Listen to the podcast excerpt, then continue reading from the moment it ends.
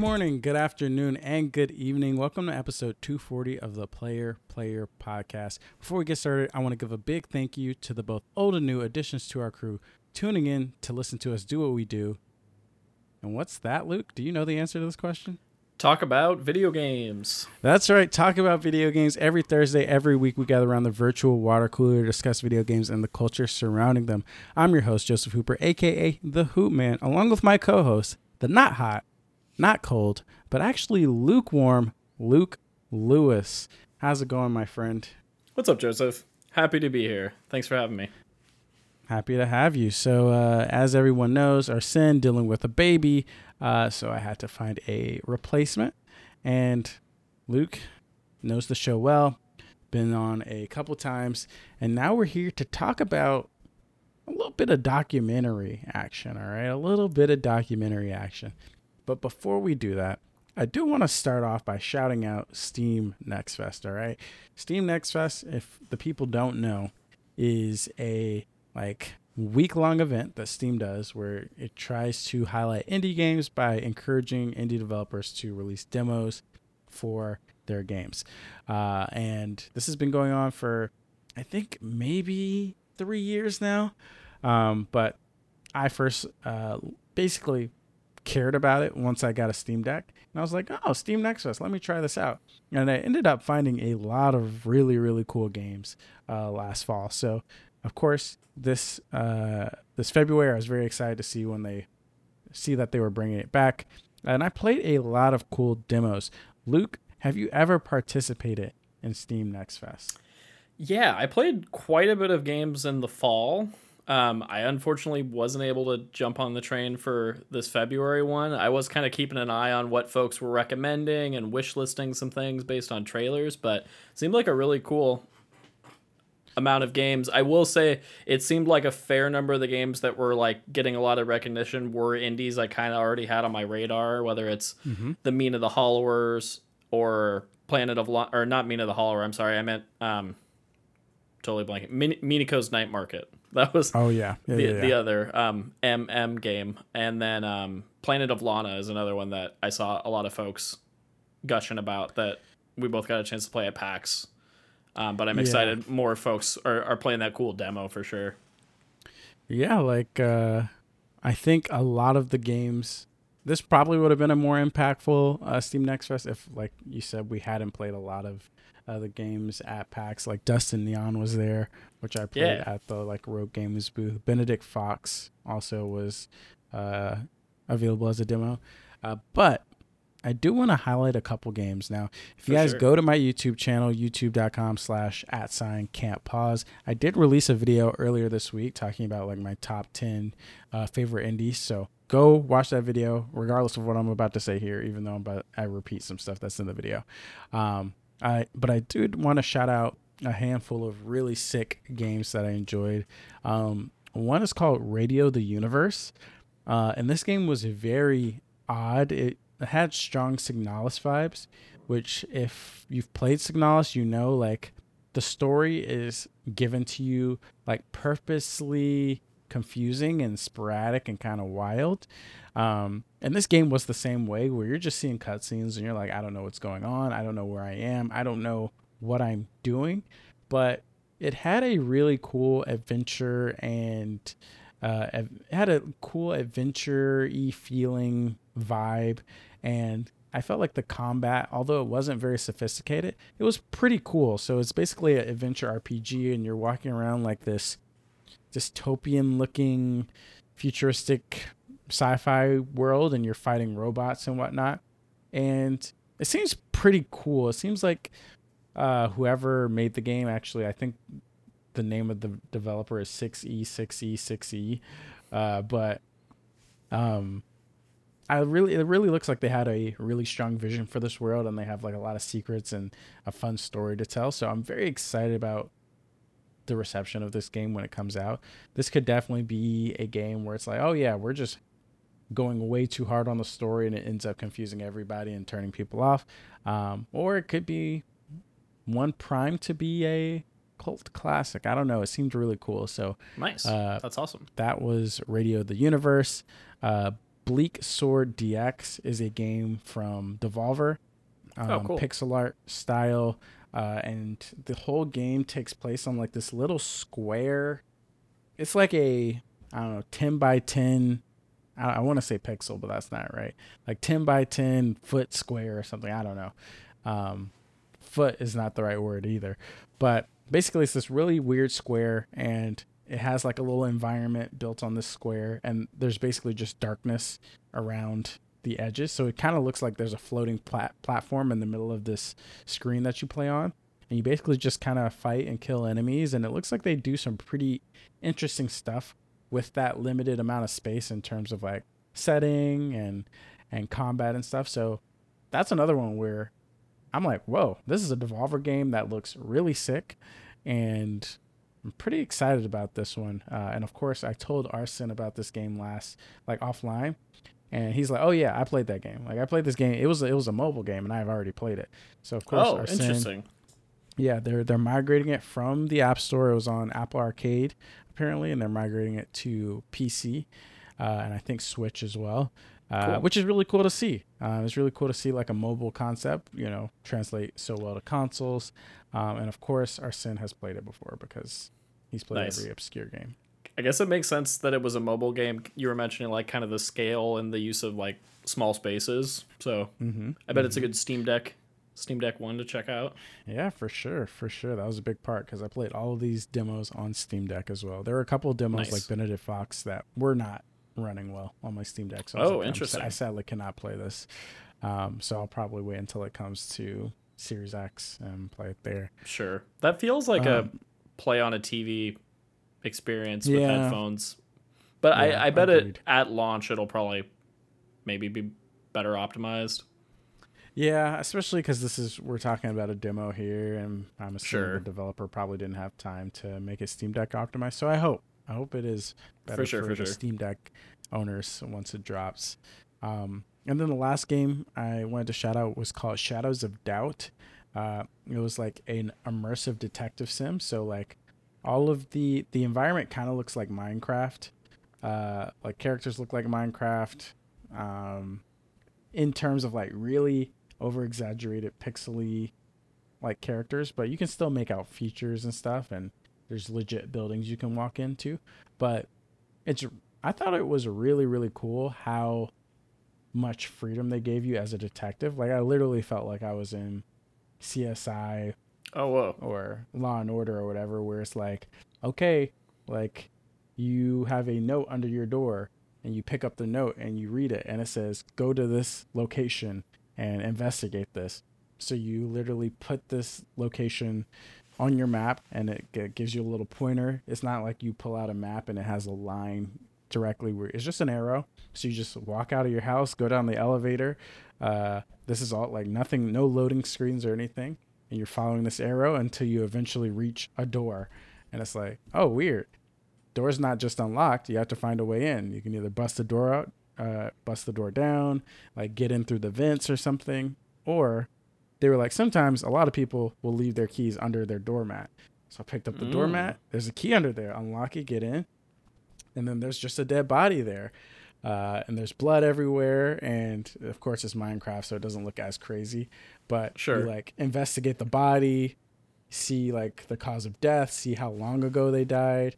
You have a fingerprint scanner, so I was like going around the house and like you find the dead body, so you're like, okay, this is their fingerprint. And then you start seeing, oh, fingerprint set B. There's a second set of fingerprints. So somebody's been touching the, this different part of the house. Somebody's touched the safe. Um, and you can like check the phone logs. You're like, oh, somebody called this person three hours ago, like one hour before they died. Like it's so crazy how detailed this game gets. Um, and it was really fun. Like I had so much fun just within. I think I played it for like an hour, and like I had fun collecting evidence from the crime scene. Like uh, the person who called them, like I I found their apartment and I was like knocking on the door and I tried to question them and they were just like cold to me and they oh, closed the door in my face and they wouldn't like I couldn't like get any information out of them. So then I had to find another route. Like it was it was just so crazy the steps. It sounds like there's a lot of depth. That's that's really cool. Is Yeah, is there like a through line narrative that you could like gleam, or is that more of like a kind of know over time as you play more? Yeah, I think it's probably a know over time as you play more thing. Like I'm very curious to see. I can very much see this game being an uh, anthology type deal where it's like, hey, there's a handful of crimes and you can do what you need to to figure out how to who who was the murderer, or it Mhm. might be kind of this thing where it's like, okay, there are these set crimes that kind of build up to this bigger story. I don't know, Sure. but I like the uh, setup though. It sounds cool. yeah, it was very, very sophisticated and definitely looking at the art style, did not expect it to be as deep Sure. as Yeah. it was. So, What was the name of that one Uh, again? uh, Shadows of Doubt. Shadows of Doubt. Okay. Yeah, so that was a good Check one. that one out. I played it on Steam Deck, but I did plug in a mouse and keyboard, so I don't even know if like you can eh, how easy it would be to play with a controller or if you can. But uh, yeah, really cool game, really cool game. Nice. Um, so everybody, next time Steam Next Fest comes up, I think in a couple months, go check it out. Anyways, something else happened this week uh, in the in the world of video game news. A documentary dropped, and Luke, you posted this in our little Discord channel we have, or our little Discord group. Never been tell so excited for a documentary to to come out. How did you out. find out about this? Um, I forget who tweeted about it, but someone, a mutual that I follow, posted about it. But essentially, Double Fine put out Shadow Drop this past, as of this recording, last Friday, um, a 32 part documentary on the making of Psychonauts 2. Um, There was over 5,000 hours of footage they filmed across seven years. It is edited down to, I believe, about 22 hours across the 32 episodes. I'm, I think, about seven or eight episodes in right now. Um, But what a time! This is it's it's incredible for anyone who enjoyed. I was a big fan of the Double Fine Adventure documentary that they did for Broken Age, their adventure title, and the development through that one. And I would say this is even more in depth, just in terms of like it kicks off with footage of the development of Psychonauts 1 and interviews developers and designers and publishing partners and people all all along the journey and it's just like it's crazy to watch like such in in-depth insight into the creative process like they don't cut anything it's like the mo- I don't want to say the most real documentary because documentaries are supposed to be real, but it feels very like curtain pulled back. They're not holding mm-hmm. back anything. They're not like, oh, the cameras are on. We can't talk about that. Like they're talking about it. So I, mm-hmm. I'm I've been enjoying it a lot. What do you think so far? Yeah, everything you said, this is absolutely incredible. I think this is probably going to be one of the best pieces of like media involving game the game industry period like there are some really good video game documentaries out there king of kong is definitely one which is just sure. the wackiest documentary um Noclip obviously has a ton of great doc- documentaries out there but yeah this takes it to another level where for one psychonauts 2 was i'm pretty sure my game of the year that year it came out i loved that game and I think it didn't get the recognition it deserved at the time for how great of a platformer slash collectathon it was. Um, and to see the process from start to finish uh, of making that game is so insane. Like it gives you such a different appreciation for what it took to pull this game together. And I also think it showcases how hard it is to make games where it's like, oh, okay, yeah, this game that you didn't like this one aspect of, so you're like, oh yeah, this game is a seven or eight, or it's not that good. It's like to get to that point where you can rate this an eight is so hard because like just to get these few mechanics to be fun is crazy. So Yeah, Um, absolutely. Yeah, it's it's been very eye opening and enjoyable.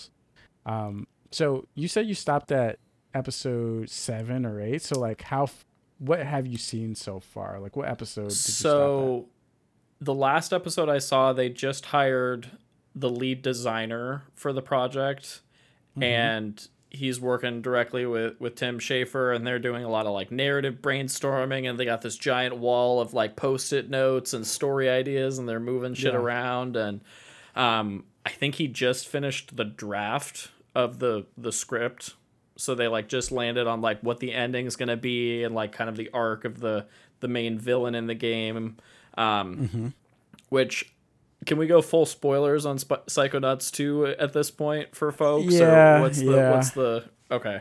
I mean, as as necessary, as necessary. Okay, I I won't like blatantly, but I won't say anything but about the ending just because like, but that was a cool moment to see, like you were mm-hmm. saying, and I think what's been really striking in the seven or eight episodes I've watched is that like it's really cool how like each programmer or designer or artist is becoming like a character in a show I'm watching yes, and like yes. we're learning more about these people we're growing with them it's like um I'm I'm blanking on names because I there's just so many people it's hard to keep track of. Mm-hmm. But like the story of like the the woman who was hired as an intern, who then started yes. to throw out ideas in design meetings, who then became a concept artist at Double Fine and was like one of the yeah. lead concept artists on Psychonauts 2 and stories like that of like it's really cool to get an insight into like Double Fine's company culture of like how they mm-hmm. brainstorm as a team and they bring everybody in and they do like their like art jam where they have like everybody just comes and talks about the game and then all the artists just like go away to their corners and just like draw concept art. Like mm-hmm. it's such like a on the surface like you think such a creative studio led by like an industry legend resident crazy person in a good way tim schafer. So it's yeah. it's it's a pretty cool if any of any studio it would be one that i i love that we're getting this like in-depth look into their process. Yeah it's very very interesting. It's very cool too. And I think what you said about like the people becoming characters is like such a great testament to the like culture at Double Fine, uh, because even ha- like hearing them talk about like uh, planning Psychonauts 2, they're like, hey, like there's something that we really want to do here where we don't want to just make a video game. Like we want to like do things that have never been done in a game before. We want to present levels in a way that make the player just go, wow, like this is crazy. I would have never thought about this for every single level. Um, and I remember the very first episode in the documentary is basically a crash course uh, into what it took to launch Psychonauts 1. And there's a point where like Tim is talking about like one of the lead art designers on Psychonauts 1 and how he met this guy and he was doing kind of like abstract or fine art and he was like whoa like i've never seen these characters in a video game before like i would love to see this in a video game. And the way they talked about their art style where they're like i want psychonauts to be kind of a reflection of fine art and not like just like your regular characters which is so fun to me because for sure. I think one of the main criticisms people had of like psychonauts 2 even as it came out in like such a modern time. It's like, oh, these characters are ugly. But I think there's like a certain appreciation you can have for it. Like if you can get past that, like there's a lot of cool things that yeah like uh, they're doing with the the art design and stuff. And the the episode I, I referenced where they did the art jam, to your point, there's um, one of the kind of veteran artists is showing the newer members of the team like what is psychonauts like what's the style of the game mm-hmm. and so he does an example where he draws like a simple like rectangular box that looks totally mm-hmm. normal and then next to it he draws one where the sides are like kind of fucked up and one's like longer than the other side so it's not perpendicular and stuff like that he's like that's mm-hmm. how you make it psychonauts and then when he showed the example side by side it's like holy shit that is psychonauts like it's just like yeah. it's fun kind of nerding out about like i you know I, i'm not a game designer i don't work in that field but mm-hmm. it's it's cool to understand their process and how they like approach something so like abstract and like establish this like universal language across their team. Mm-hmm.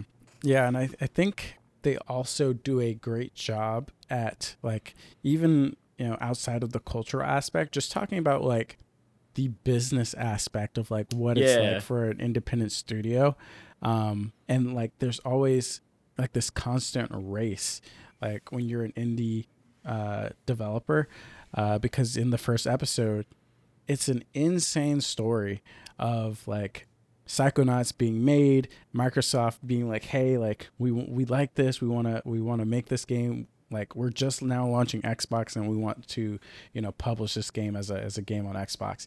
And the lead at the time uh, of Xbox, the Phil Spencer of the time, quits. Ed Fries, I believe. Ed Yeah, Fries, yeah. yeah. Ed Fries Mhm. leaves, and the per like they're like Microsoft tells them, "Hey, nothing's gonna change. Like you know, Ed Fries left. We're just getting somebody different." And the very next day, they're the like, new "Yeah, guy comes in and he's game." like, nope, it's too No, weird. yeah, it's just like, oh my here. god. It's like wow. So like they have no funding. They're in the middle of Yeah. making this game, and Tim tells this insane story of being like, "Hey, I have this friend in the industry."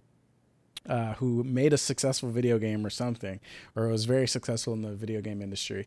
Uh, so oh, I and the asked him, loan. "Hey, yeah, yeah. yeah, he's like, "Hey, can I get a loan for like at least one payroll?" Because he, um, he had, was talking to this publisher, and they were like, "Yeah, I think we want to sign this. Like, we'll, we'll, we, I think we want to sign this. We'll get the contract to you." So he's like, "Okay, can I just get a loan of like a quarter of a million dollars just to get us through this payroll while this contract comes in?" And he has a friend, and the friend's like, "Sure." Gives him two hundred fifty thousand dollars, which back in like early two thousands is basically like a million dollars. Um, That's an insane amount of money. Yeah, if you don't have that like steady stream of corporate Yes. revenue, yeah. That's insane. And then the con like the people who were supposed to give them the contract for Psychonauts one pulled out. They just stopped answering. Yup. So Tim Schafer's like, uh, I'm on the hook for two hundred fifty thousand dollars. We have all these people, and he literally tells the people, like he's about to he tells the people, Hey, like, we can't pay you anymore. Like we can you can stick around, we can help you with the resumes, we can't pay you anymore. And like miraculously they find they secure the funding like right before they have to right with. Majesco coming through. That story is like one of the most wild publishing stories. And then it's wild that like looking at Double Fine's history, the fact that like they had not that to that extreme, but they keep having publisher issues like through and through throughout their career and it's just it's insane because their games have always been good and always been high quality but until they were acquired by Microsoft it never really felt like they had that like job security at Yeah, least that's how 100%. I haven't gotten to the point where they've been acquired yet, so Yeah, I'm I'm, I I'm very excited to to see kind of how that unfolds because, Mm-hmm. like we said, like the curtains pulled back, we get to see everything, and it's been interesting to see like even with that first episode they talk about like the publishers that passed on Psychonauts and the publishers that like they approached, and it's just like they don't bleep anything out. They're throwing Mm-hmm. Yeah. out names. They talk about exactly. I will say one Yeah, yeah. publisher did get bleeped out. One publisher uh, I on one episode I'm at, I don't know what episode it was, but they're like they say pretty much every publisher name except one person, one company gets bleeped out for some reason. I remember they talked about like I think that was in reference was that in reference to Psychonauts 1 or 2 because they talked about like Annapurna and WB I don't know. both of those remember. passed on I believe it was Psychonauts 2. Did they? I don't remember that. That's crazy. I don't I'm remember trying hearing Yeah, that. I got it, the, it it's pretty wild just like all the all the stuff that they they just put Mm. totally on blast. And then in addition to that like on this whole character beat like seeing the team members like seeing the creative process is very interesting to me cuz like we both work in corporate environments where we have like Mm-hmm. stand-up meetings and we have discussions about things and like Mm-hmm. just seeing that process within this like artistic space is very interesting to me and like when Mm-hmm. people disagree like how they navigate that and it's it's for all eyes to see in this documentary so it's kind of an Yeah. interesting bird's eye view And before, because I do want to get back to that and like Yeah, yeah. how they end up coming to some ideas, but it's kind of crazy to me to think like we're seeing this, we're seeing Double Fine, a very you know well established independent stu- well formerly independent studio in the space Mm-hmm. getting passed on by these publishers X, Y, and Z. It just makes me wonder what stories are there out there where a game had a ton of promise, but they just could not pull together the pitch for a publisher to sign it before they ran out of money. There have to be those stories out there where we we lost out on basically you know Psychonauts 2 level quality games just because they couldn't pull it together in the short time or convince somebody to sign them, man. It's kind of crazy. Yeah, it, it it's pretty wild. Or I think about projects like I believe it was a Lord of the Rings game that um the it's the I think it's the White Council. It was the like supposed to be this crazy open world Skyrim level RPG set in Elder Scrolls universe and like how they mm-hmm. essentially had playable builds. It was going great and then they lost the license and things like that ah. too of just like Game Informer it was their cover story and they had to pull their cover story right before the holiday Oh break back in the day. This was in like the early 2000s, but I think about stories like that to your point that like we just don't really know about Mm-hmm. or and there are like games out there that maybe builds exist, maybe announcement trailers exist and we would have no idea. Yeah. Oh man, like it's it's so interesting. Like even like they have this small stint where they have Psychonauts VR Rhombus of Ruin and they're making it for PlayStation. And even that journey, like just to see the tense like the intenseness of trying to make these deadlines where they're like they're coming out with this idea and they're like this is not very fun like and then they're slowly building it up and eventually it gets to a state where it's like wait this is awesome this is one of the Yeah, best yeah. vr games out so I I'm like right in the thick of that right now. Like they're I think approaching wrapping up development on that title, but mm-hmm. the tension of like the lead designer left, who's gonna take over the project, and then they they bring in two studio veterans who have never led a project before, but they're ready for the challenge even though they're scared, and like the tension between them and Tim Schafer of like he comes in with a crazy idea and make it work and they're like fuck this is gonna like destroy our lives and then they they make it work and it ends up being amazing but like yeah that creative process it- it's just wild to just at some points it feels like i shouldn't be watching this but Yeah, you are yeah. you know what i mean not in like an Yeah. uncomfortable way but just in like a wow they're just really going for it and i you gotta respect it Yeah, and it, it very much rings very true. Like this might be one of the first documentaries that I like am looking at and I'm like, "Oh yeah, this is very similar to environments that I've worked in, whether it's like my mm. current work environment or teams I've worked on previously or at internships. It's like, yeah, this is kind of how stuff happens, not the creative process cuz typically when in like corporate software development, we kind of know the the Sure. idea we're just implementing. But it's kind of like, hey, we do not have enough time, and this person, like our manager, wants this person to work on this project, but we need them here. But this project is Right. slipping, so like, what is going you to see happen? Like, everyone's perspective simultaneously as the viewer and it's just like oh fuck Yeah, and it's like I like that the documentary like it sets the stakes. Like the stakes are very real, it's very dramatic, but it's not over dramatized. It's like this is just Sure. the situation. Like yeah, we do need to hit these deadlines and it's kind of a big deal, but if we sometimes they they do slip a little bit and they're like, "Hey, it's okay, but we need to pick up the speed." Um I like that it's very it feels very authentic. yeah One more no for sure one more thing I want to talk about is yeah like the brainstorming ideas like um so i think one of my favorite parts about this documentary so far is having played psychonauts 2 from start to finish and enjoying it so much. Um being able to see how basically every piece of that game was conceptualized and knowing the end result and seeing where they started is super fun.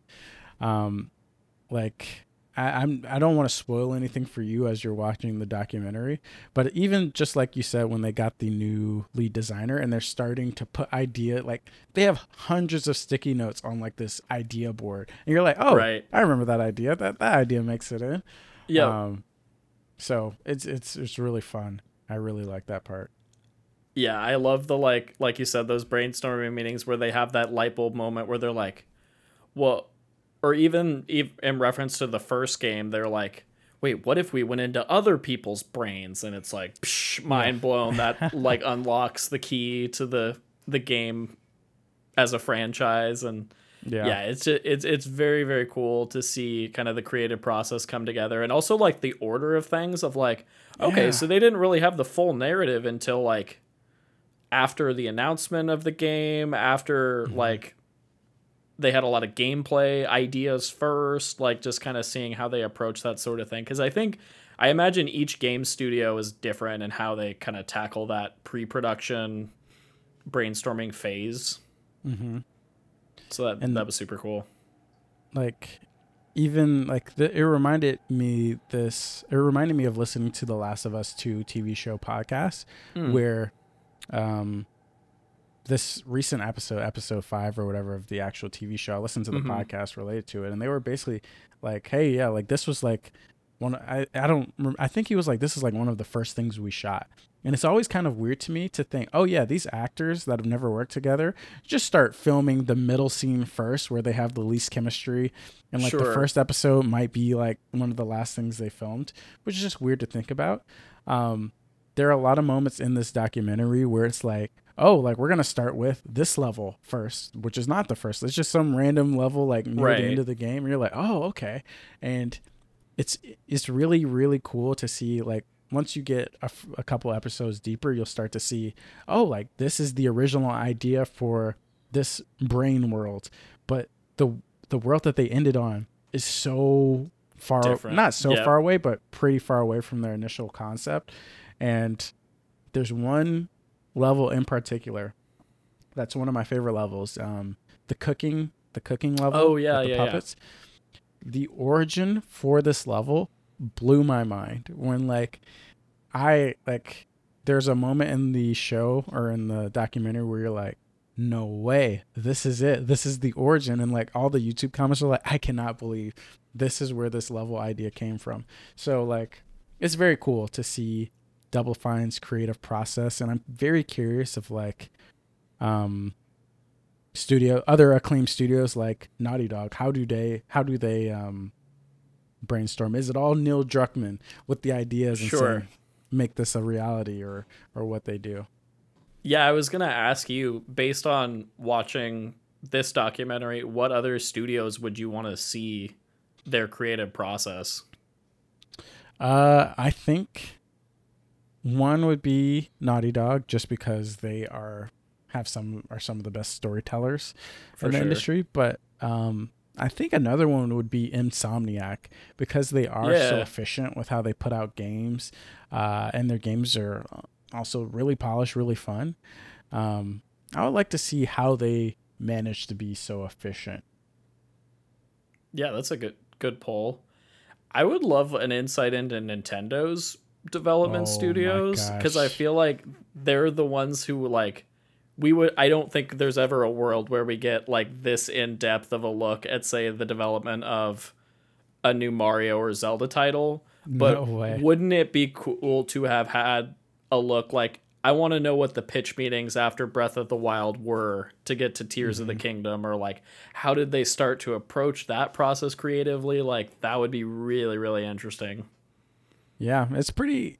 Another kind of parallel is like Sakurai has his YouTube channel, uh, and he does give like some some very small sneak peeks of like how Smash came to be, uh, and is also very. It's just another very cool behind the curtain thing of him being like, "Hey, yeah, we needed to make a game, uh, so we had this one like." arena fighter and we had this like one robot game and Yep. I decided to do the arena fighter and the like idea of using Nintendo characters didn't come in until a little bit later. And he was talking about It's how wild. uh, he showed the game to legal or whatever, and they were like, "No, we cannot have our our IPs just beating each other up." And then eventually, when they played it, they were like, "Okay, okay, we'll do it." But that that stuff That's is just super funny to me. Yeah. Yeah, that, that stuff is great. Um, I'm I'm wondering, is there any other studio? Is there an indie studio that I'd like to see? The most obvious one I feel like exists with um the Noclip documentary that they did for Hades with Supergiant. Oh, I didn't see that. Oh, really? So I that was a that. cool that honestly, aside from the Double Fine stuff, that's probably my favorite game dev doc because that's one where they they filmed it in tandem with development. So like leading into early access, making adjustments through early access, 1.0 launch, game of the year reception and whatnot. I think it's like 5 or 6 parts. Um, Mm-hmm. Oh, okay. But yeah, that one's super cool as well, and another fun one to see kind of a modern studio and how they approached early access. Because for me, that was one of the first like early access titles that I was like really following from announcement to launch. So it was Mm-hmm. cool to see that angle too. So highly recommend that one for folks if they're enjoying the Double Fine. stuff. So- I think it's something called that's- Developing Hell. Is Oh, the the name? Yeah, yeah. good yeah. name good name uh, something that's interesting to me is like i'm like two player productions is i think the name of the group that are making this psychonauts documentary or player two productions something about two players um, so you will hear from our lawyers that's who close to player player so we will need to shut that down but they're like yeah we filmed this over six years or whatever i'm like how, how what is the what is the financial fun- structure Who is funding this? Yeah, especially for Double Fine in those early years too. Maybe Yeah, they, just were like fans that were passionate about what they were doing and they scrapped mean- together side projects and things. But yeah, it's it's wild for that amount of time to be as invested and involved. As I mean, because because they're there every day. Like they're, this embedded. is yeah, they're job. in the thick of it. Yeah, yeah. They're so, like mic micing people up. That's another whole element of like it's interesting of like which designers and programmers they choose to mic up for the day. yeah, like especially like once they really start ramping up on Psychonauts 2 production, like the team grows quite a bit, and you do Yep. focus on getting invested in some of the developer members. But like in stand up. I'm like that guy in the back there. I have not heard anything from that guy. Who is that guy? Like who? Like, am And I gonna hear from him? And then I'm over here like, that guy moved to New York. Oh man, he should come back. He seems really talented. and it's like, Yeah. is he going to be the art director? Should I look up if he's the art director? Oh, I don't want to spoil it, even though it's like a game I played two years ago and loved. But it's super super funny. It's so weird because I'm like, I am super weird about spoilers right now because I'm like, oh, like I want to know like what happens to this guy or this person. or- Right, right. Even though it's like that's out there, that information exists. It's not Yeah. in a vacuum. but Even like some levels where I'm like, I don't remember how this level actually looked. I'm like, do I want to look it up? Like, I, even though I played through the level, I'm like, do I want to wait to see how it turns out? It's so dumb, but um, that's that's the making of a good documentary right there. It yeah, it's a real fun ride for sure. I can't wait to keep watching. Yeah, yeah. So, I mean, if we haven't talked it up enough, everybody, go check out Psych Odyssey. I mean, I understand most people will not watch this documentary; it's just far too long. Uh, but I highly recommend at least just watching the first episode. Uh, It's a nice couple episodes. self-contained, yeah, like even just to see the the stuff about just Psychonauts 1. You can also like kind of pick and choose cuz the episode titles have like kind of a lead in into what that episode is focusing on. Mhm. Mhm. Yeah. Uh, so, and I'm sure people will start recommending some of their favorite episodes on Twitter and stuff like that. So, For sure. um, yeah, I'm, I'm very excited to watch more. Uh, Luke, before we leave here, do you have anything else you want to get off your chest? You want to tell the people? Get off my chest. Oof. Um Nothing off the top of my head. Um listeners, if you're attending PAX East in March, I'll be hosting a video game music themed panel with a bunch of friends of the show. It'll be a lot of fun. It'll be streamed live on PAX's Twitch channel. Good vibes there. Otherwise, not a whole lot going on. I'm just kind of obsessed with this documentary, to be Yes, honest. sir. Yes. How's Claire doing? Claire's doing really well. Um, it's looking like she won't have to go on strike.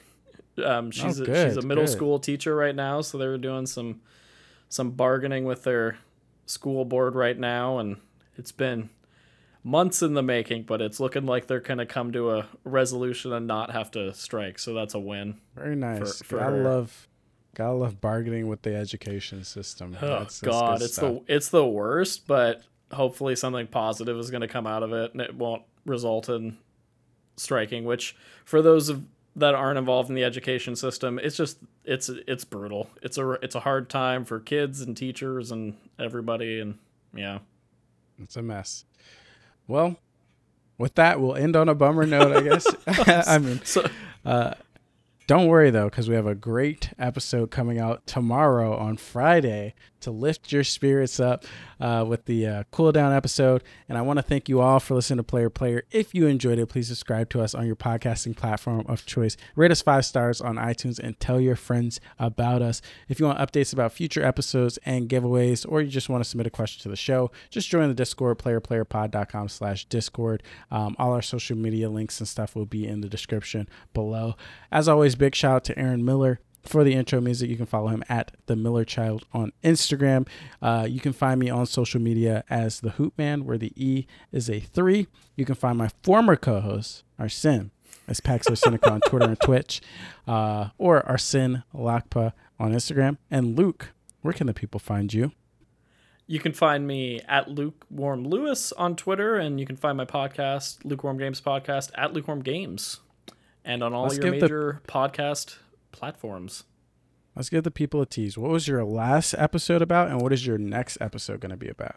Our last episode, we did a little Valentine's themed episode for this week where we discussed the greatest love stories in video games. So we talked about Ooh. everything from everlasting friendships to romance, and we covered a lot of indie and AAA games. So you'd be surprised what ended up on your list. So everybody should go check that one out. okay. Um, our next episode, TBD a little bit, kind of pending if I'm able to finish. Um, we're hoping to review Hi Fi Rush soon on the show with a couple special guests. okay. So that'll either be this coming week or the following week. So check Okay. that one out if you want to hear my thoughts on that one. Fantastic. And guys, if you didn't catch it, Luke's information will also be in the description below. Thank you all for coming by, listening to the Player Player podcast, Sans Arsene. Uh, as always, uh, we love you guys. Go watch the the Psychonauts documentary and uh, have a good weekend. All right. Awesome. Very